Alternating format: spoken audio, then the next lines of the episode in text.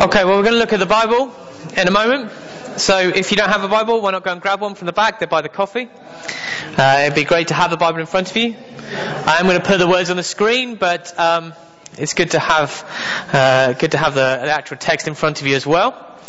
I uh, I should give a warning, which is that um, the Bibles we have in the in the uh, the back of church well, from about 40 years ago, 30 years ago, something like that, the translation was made and it's constantly being updated. Uh, so that's why occasionally you'll notice that it departs, the wording slightly departs from the words on the screen because one of the tasks of Bible translation is always to make sure it's in today's English. Uh, that's the, that's the main point. Uh, if you are somebody who uses the uh, King James Version um, still, and I know there are plenty of people who do do that, bless you. I love you. You are welcome. You might want to think about getting a different Bible. Um, uh, the reason for that actually is interesting, which is partly uh, it's partly because English changes. Um, so this may not be a, a, difficulty if you actually grew up speaking the same English as they use in the King James Bible. Then that's not, and actually I'm not I'm not joking about that. that there are um, people who grew up with it who find it very easy to understand what it's saying. But the meaning of words in English, as in every other language, changes over time. Uh, an interesting example of that is trespass, as in the uh, the Lord's prayer, uh, "Lord, forgive us our trespasses." Uh, you may not know that when the King James Bible was um, uh, being translated uh, in the 16th and then the early 17th centuries, trespass was actually a criminal offence. you trespassed against the king. In fact, every criminal offence was an act of trespass. This was a specialist subject of mine when I was studying law. And the King James Bible is really the only use of trespass like that anymore. If you say to somebody you're a trespasser, normally they think you've trodden on someone's property, rather than that you've committed a crime against the king. Uh, just, I'm just giving that as an illustration about how English changes. Uh, uh, so when you read that, when you read a very old version of the Bible, they're using English that was appropriate for that time. Uh, the same is true about our understanding of ancient words. So we discover more about ancient Greek every year. Uh, why? Because we dig up more ancient Greek documents. You dig up another document and you see a word used in a slightly different way. You think, oh, it's got a nuance I didn't realize it had. Next time we translate an, an, ancient Greek document, we'll incorporate that. So that's basically, I'm making a pitch for updating your Bible version. I'm not having a go. I bring that out because we're coming back to uh, reading 1 Corinthians now. We are, I'm just going to. Yeah. I thought I'd chewing on the bottom of my shoe. I'm paranoid about the new floor. The, we're coming back to reading 1 Corinthians. We're actually going to um, read one of the most difficult passages in the New Testament. And it's actually also one of the most important passages for our time. It speaks to very contemporary issues and to a lot of contemporary confusion. And yet, because it is hard to understand, it's also difficult to translate. And so I'm going to encourage you to uh, stick with me as I explain it and uh, to try and ponder uh, and afresh how Paul is using the words in this passage rather than necessarily how we would normally use them. Okay, that's one of the first rules of reading well is you want to understand how the person who's writing the thing is using words rather than how you want to use the words. When I was a lawyer, if any of you have got a lease or a tenancy agreement or a mortgage agreement, one of the very first sections you'll find in that document is called definitions. And it will tell you what words mean in this document. And it's actually the, probably the most important section in that document. Uh, when, that doc- when that section is not included, bad things happen. Uh, and uh, so we need to pay attention to the way the words are being used here and to understand and hear them afresh. The, the passage we're looking at today is from 1 Corinthians chapter 11. So if you have your Bible, then open it up. I haven't dealt in detail with Paul's teaching on food in chapters 8, 9 and 10. Those of you who are waiting for me to go through in detail whether you should eat food sacrificed to idols, uh, you won't hear me uh, addressing that particularly. A couple of weeks ago, we celebrated an all-age service where we looked at the big idea from those chapters. The big idea from those chapters is that in everything we do, we should seek to glorify God and to put other people first. So if you ever come across a big ethical question in Christianity, should I do this or this or this? And Really, they're the two criteria you should apply. Is it glorifying God? Is it loving my neighbour? So that they can love God. Paul says this phrase that sums up everything, his whole approach to ministry. In everything, I seek to glorify God, and I am as all things to all men. It's become a proverb. You know, you hear that about somebody saying he's trying to be all things to all men, meaning he's trying to do too much to please other people. It comes from St. Paul. He says, I've become all things to all men that I might by any means win some of them for Christ. Or save some of them. Because he doesn't just mean men, he means men and women. And that's actually the rule one should apply. So the question is, should I eat food sacrificed to idols? If you can do it in a way that glorifies God and doesn't cause your neighbour to stumble, feel free. If you can't, then don't. And that's true for anything. Should I listen to this music? If you can do it in a way that glorifies God and doesn't cause your neighbour to stumble, fine. Should I drink alcohol? If you feel that you can do it in a way that glorifies God and doesn't cause your neighbour to stumble, then feel free. If you think it might cause your neighbour to stumble, well, they're more important than the drink. They're more important than the food. They're more important than the music. In other words, and as with so much of what Paul says, it's not really about you. It's about them. And about God. So do go away and uh, dig into that talk. If you have the uh, book we've been using in life groups, uh, uh Phil Moore, uh, who writes that book, has some very, very good, very short reflections on those chapters that I encourage you to read. They are very helpful. Today we're going to be looking at uh, 1 Corinthians 11, however, which is one of the most difficult passages in Paul. It's difficult to understand, and it's then difficult to apply. Uh, and I'm going to give you a summary of it in one sentence. Now, you should always be skeptical of someone who says that. This is a very difficult idea, and I can summarize it in one sentence. But here we go is this. As men and women are crea- we are created to be equal. And yet, we're also different. And we should embrace both of those ideas.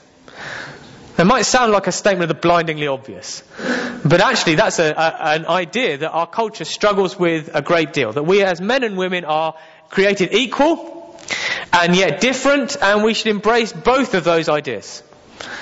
We're equal and yet different, and we should embrace both of those ideas. Uh, it's one of those uh, touchstones that we really seem to be struggling with at the moment. Uh, it's actually a, a, major cause for a discussion within even contemporary feminism. Uh, I don't know how many of you here are uh, feminist theorists. I do have friends who are feminist theorists, and they will talk about feminisms rather than feminism. It's an interesting point. Are men and women different, and therefore you need both of them, uh, both of their separate voices and skills? If I can call this the Harriet Harman approach. You might have heard Harriet Harman, the politician. I'm not commenting on her politics, but she will often talk about how you need women in the boardroom because they are different from men. If they were just the same as men, in a sense, it wouldn't matter to the companies whether they had just men or just women. She says, no, you need both because they are different from one another. Other people feel very uncomfortable with that idea. They feel very uncomfortable with the idea that there's anything that particularly distinguishes men and women beyond, uh, in a sense, their physical form. And Paul wants to say, I, I, I'm very much in the middle. I want to say we need both of them. They are dependent upon each other. And yet, they are also distinct. And in a sense, that's why they are dependent on each other. It's why you need brothers and sisters in the church rather than just sisters and just brothers. But I'm getting ahead of myself. Heather's going to come and read 1 Corinthians 11 and verses 1 to 17. Heather, I'm going to get you to read from this Bible was reading from the NIV, uh, the update that came out a few years ago. And it's largely the same as the one that you have for the back. Reading from verse 2. I praise you for remembering me in everything, and for holding to the traditions just as I pass them on to you. But I want you to realize that the head of every man is Christ and the head of the woman is man, and the head of Christ is God. Every man who prays or prophesies with his head covered dishonors his head. But every woman who prays or prophesies with her head uncovered dishonors her head. It is the same as having her head shaved. For if a woman does not cover her head, she might as well have her hair cut off. But if it is a disgrace for a woman to have her hair cut off or her head shaved, then she should cover her head. A man ought not to cover his head, since he is the image and glory of God, but woman is the glory of man. The man did not come from woman, but woman from man. Neither was man created for woman, but woman for man. It is for this reason that a woman ought to have authority over her, her, her own head, because of the angels. Nevertheless, in the Lord, woman is not independent of man, nor is man independent of woman. For as woman came from man, so also man is born of woman, but everything comes from God. Judge for yourselves, is it proper for a woman to pray to God with her head uncovered? Does not the very nature of things teach you that if a man has long hair it is a disgrace to him, but that if a woman has long hair it is her glory? For long hair is given to her as a covering. If anyone wants to be contentious about this, we have no other practice, nor do the churches of God. Thanks, Heather. So that's easy. Easy to understand, easy to accept, easy to apply. Easy. Dead easy. Well, it's good that it's not easy. Actually, there are several uh, things about this passage that should immediately tell us that there's something going on here that we need to explore. The first is, what does short hair mean?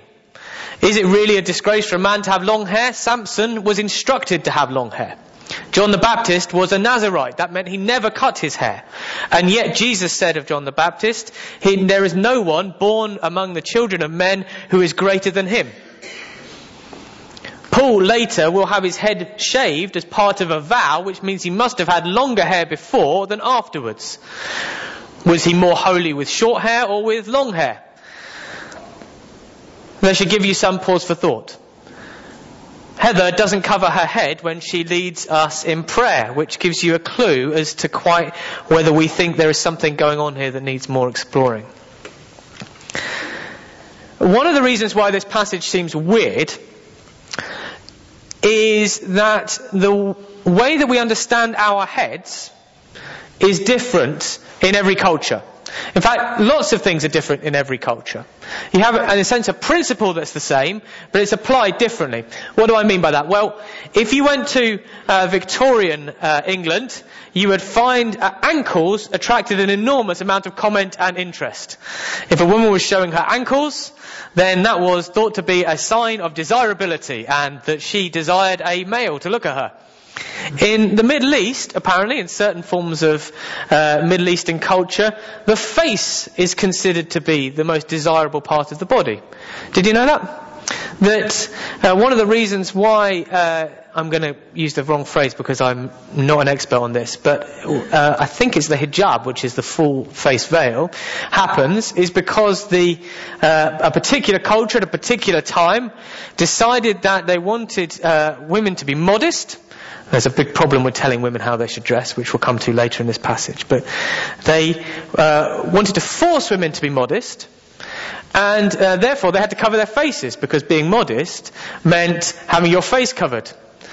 Uh, and uh, you can think about that. That's interesting, isn't it? That that wouldn't be the first thing I would say to my daughter. I wouldn't say, "You going out like that." I don't imagine I'll be saying to her, "You need to have a mask on." I would think I'll probably be saying to her, "Maybe you need to wear a slightly longer skirt." For them, the face. In Scotland, men and women both wear skirts. That's an interesting observation, isn't it? In England, men do not wear skirts, generally.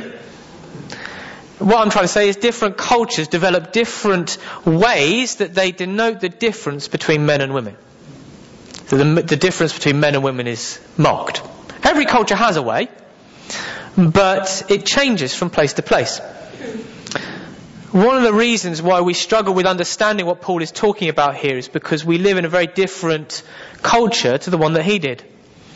So when we face a text like this, we're not looking simply to copy the answer Paul gave. If you just copy the answer he gave, you miss the principle. There was a pastor I used to listen to, a guy called Gary Wilkerson, uh, and he uh, talked about doing a missions trip. He went to Romania and he came to a church where uh, all of the girls had very, very long hair uh, and very, very long uh, kind of shawls on the back of their heads and very, very tiny skirts in worship. And he said, I felt like they'd missed the point a little bit. Uh, and you could say the same thing about the guys. That they had their heads uncovered, but they were dressing in a way that wanted to make the women go, whoa. You think you copy the symbol, but you miss the point. What we want to do is understand the point and work out how to embrace it in our culture. We're not simply looking to copy Paul's answer. What we're looking is to understand the essence of what he's saying and then apply it in a way that's relevant for us. That means something for us. It's one of the reasons why when Paul says, I want you to greet one another with a holy kiss, we don't insist that everyone comes into the, who comes into the church kisses each other. What we do say is you have to be friendly to one another. If one of you wants to insist upon kissing, that's great. Please can you stay away from me? I am very English.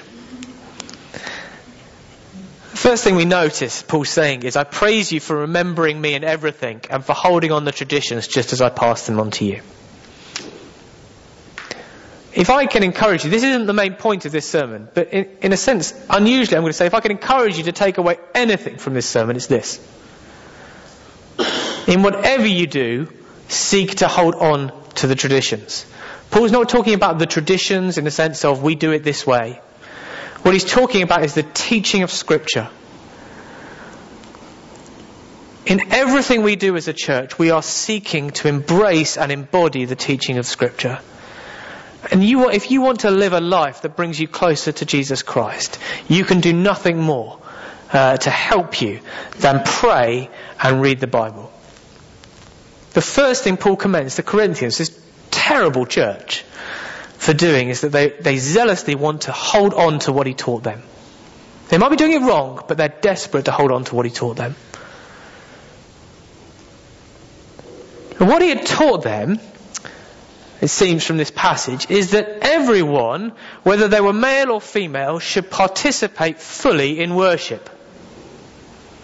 So, he had this, uh, he goes on to talk about here, uh, men who prophesy and pray, and women who prophesy and pray.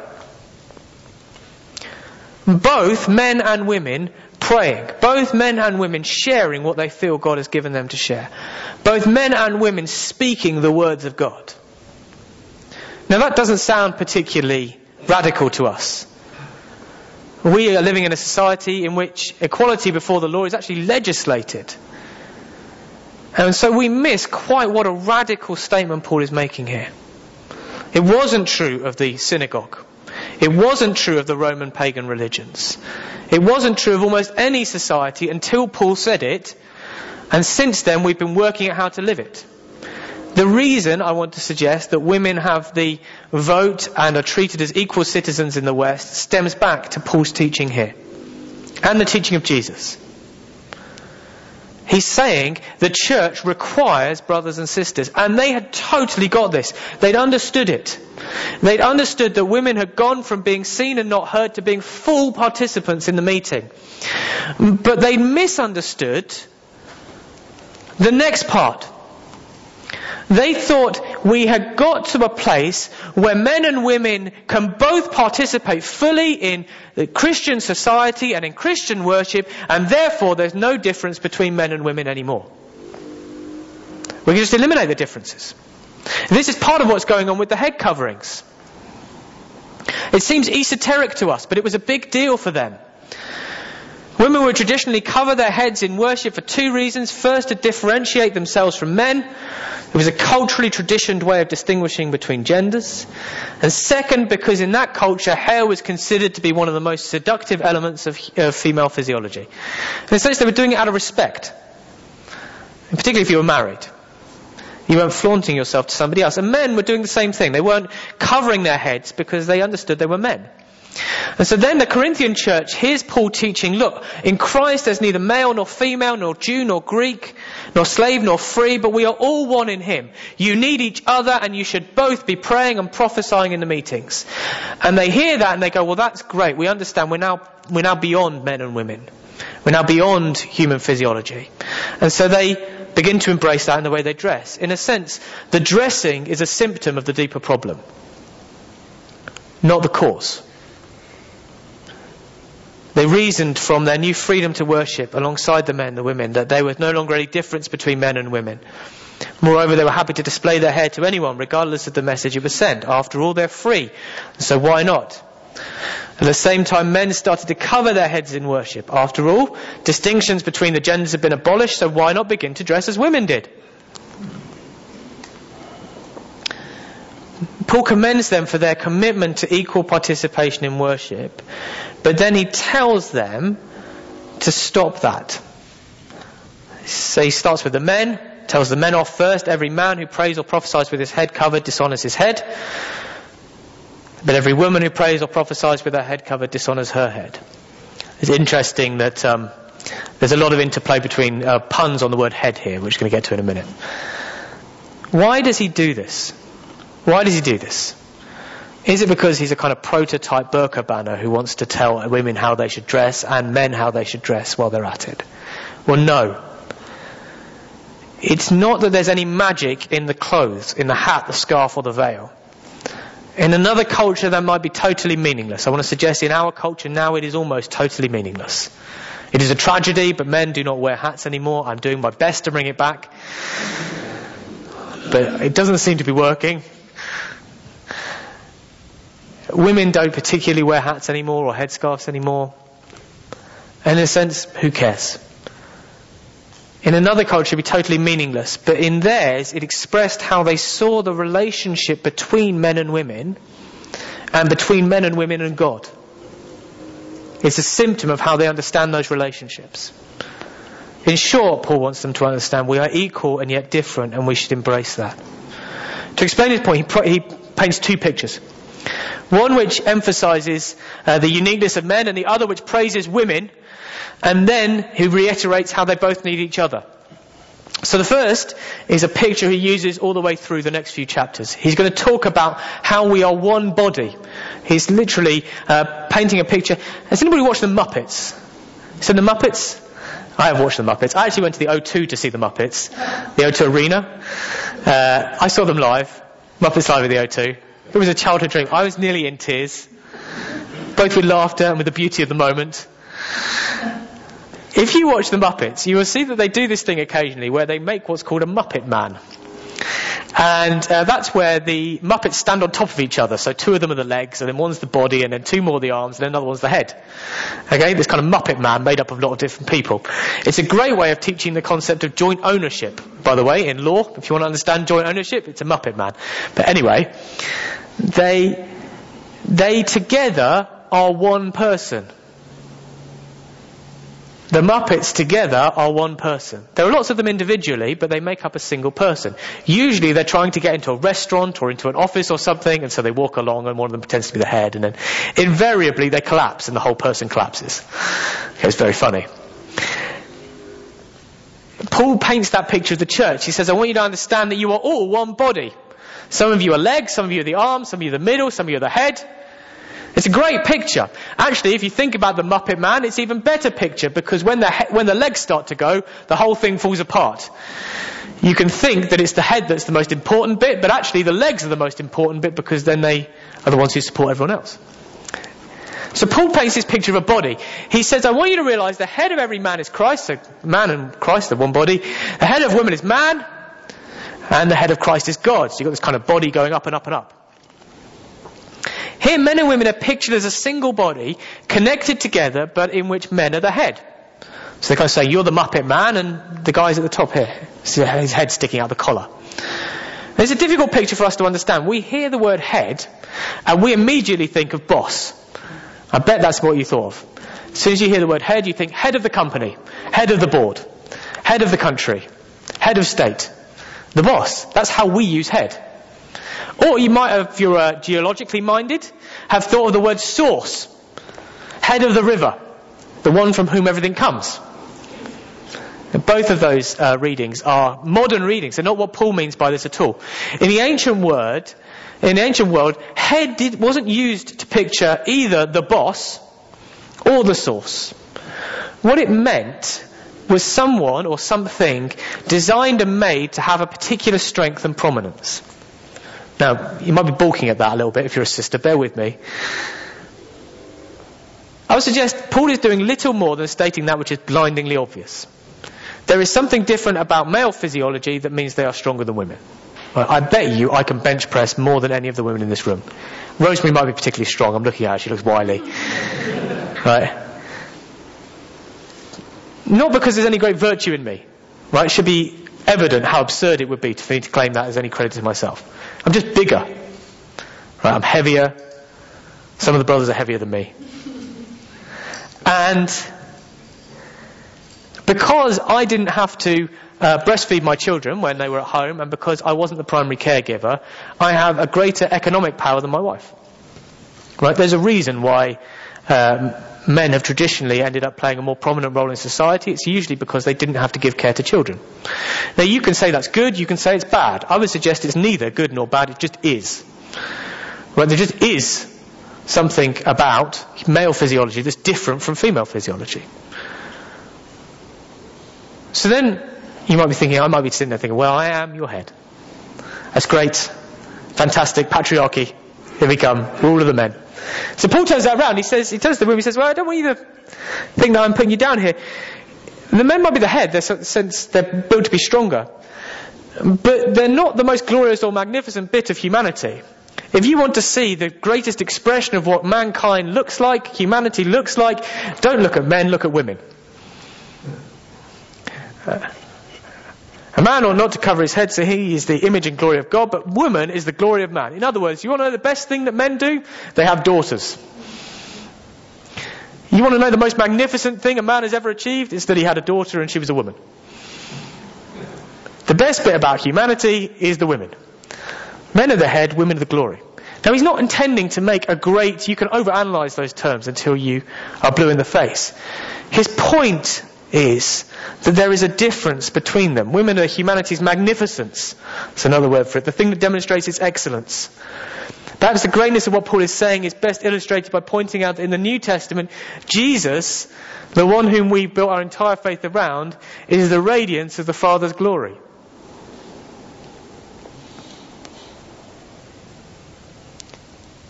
And Paul's putting up counterpoints. What he's saying is there are differences between you. Not because there is an inherent hierarchy between men and women or women and men, although there will be certain times when certain tasks are best suited to one and the other, but rather because they have equal, rather, that because they are different yet have equal value and dignity. So he actually concludes with this. Here's another tip for reading passages that you find difficult. You ever come across an argument that's difficult? Start at the end. Look at what the guy's trying to say. The therefore. And then you'll understand everything else. This is how he finishes it. He says, Nevertheless, in the Lord, man, woman is not independent of man, nor is man independent of woman. For as woman came from man, so also man is born of woman, but everything comes from God. We're not interchangeable, but we are interdependent. We need each other, yet we can only function if we're content to be ourselves, denying neither our dependence nor our difference. Why? Why does our flourishing require that we acknowledge this? First, because this is how God has designed us to be. He made a species that consists of men and women, male and female. He created them, it says in the beginning. Right? You are not an accident. You are not an accident. Your physiology is not an accident. Your personality is not an accident. It's not just about reproduction, it's about cooperation and relationship, about complementarity and harmony. If I can put it using musical terms, because humanity is more beautiful as a chord than it is as a single note. Two notes resonating together. Second, it's precisely because we are different and we can leverage our differences for the good of each other that we thrive. When we choose to use the strength God has given us, of which our sex is a part, for the sake of others, we enable them to grow. If we deny the differences between us and force each other into a single mold or personality type, we deny the blessings that flow from our diversity. To develop the picture of a body, we need both a right hand and a left hand, ears and eyes, men and women. This affects how we use our freedom. And says this is where Paul is different from those who simply dictate what people should wear. He, he then appeals to the women. He appeals to them to use the authority they have been given by God for the sake of other people. And in a sense, we come back to that first point we started with right at the very beginning. In everything you do, glorify God and put others first. So he says to the women, he says, this is, it's for this reason that a woman ought to have authority over her own head. It's a very difficult translation, uh, sentence to translate. Because of the angels. See, this is the best translation. It's the most recent one. It's the best way of rendering it in modern English. He's urging the Corinthian women to keep on praying and prophesying, to keep on exercising ministry in the church, but to do so in a way that honors others and builds them up. He's saying to the women at Corinth, you've got the right to cover or uncover your heads. You are free in Christ. Dress as seductively as you want or seek to make yourselves into men if you want. You are free in Christ. Yet, your freedom and the authority to take decisions brings a responsibility to put other people first. And he talks about this with men as well. Ephesians 5 verse 21 onwards is really all about how men should use the strength they've been given for the sake of their wives. And the same in the church. Effectively, he's saying this you have authority over what you put on your head, so use it wisely. Show those who watch, including the angels, the goodness of God's design and the beauty of people who put others first by exercising your freedom by, by choosing to cover your head. I can give you a trivial example. I'm going to come to application, then we're going to pray. What does this mean for us? It doesn't mean that I need to sell my hats, thank God. It doesn't mean I need to lend them to Heather, although she looks great in hats. We need to translate the principle so it's meaningful in our culture. I have some suggestions about how we might do this. When we come to worship, we should dress in a way that honours and blesses each other, not that causes each other a problem. It's not about rules. It's not about dress code. But it is about recognizing the way we act affects others and not coming to worship dressed seductively or distractingly or cross-dressing. Put it this way. I am free to wear whatever I like. In Christ, I have complete freedom. Yet if I turn up in a miniskirt, first of all, I might be seductive because my legs are wonderful. Secondly, I would be denying my the way God's created me to be, my manhood. And thirdly, it would be incredibly distracting. Imagine all anyone would think about was the fact that Phil was wearing a miniskirt. Now, I picked that as a ridiculous example. It's too cold for a miniskirt. But it draws the point out how we behave affects other people. It doesn't excuse them, their response they're responsible for themselves, but we would be foolish to deny that how we behave affects other people. If we, we want in the church, secondly, to develop a culture that honours the principle that men and women are interdependent. We want to see men and women praying and prophesying. Leading life groups, offering pastoral care, sharing insights about what God is saying to us. If I am honest, I think that this is a bigger challenge in our context for men than for women. That might seem odd because I am a man and I am up the front every week. That's wonderful. But if you add up the number of women who are willing to lead or to pray or to prophesy or to uh, help in this church and compare it to the number of men, I'm really saying, brothers, we don't come out well. Hold fast to the teaching.